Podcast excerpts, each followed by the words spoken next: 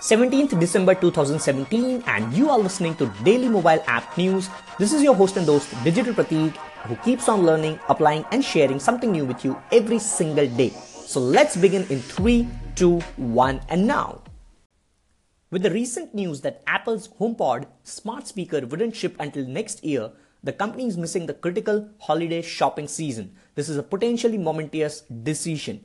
Apple released a statement saying it needed a little more time before HomePod ready for our customers and that it would ship in early 2018. Whether the delay is because of production issues or because Apple needs to improve the functionality of the device is still not clear. But what is clear, however, is that there will be millions more Alexa and Google Home devices in the US households.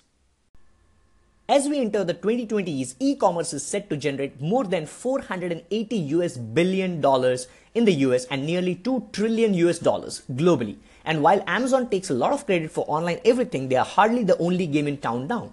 A significant chunk of online retail is generated by smaller players thanks in part to platforms like Shopify that make it easy to sell in the digital space as well as in person and that have the potential to merge the online and offline experience into an omni-channel version of commerce. Three years after Facebook rolled out a version of its like button for developers to feature in their mobile apps, the company is shutting it down. Starting on February 6, 2018, the native like button embedded in third-party iOS and Android apps will no longer work. The company announced to developers earlier this week. Facebook is also deprecating app invite feature that developers used to organically grow their app's user bases.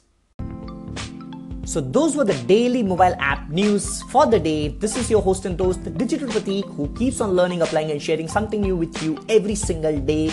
I'll see you tomorrow. Till then, take care, bye bye, and as always, guys, stay awesome, God bless, and do favorite my station.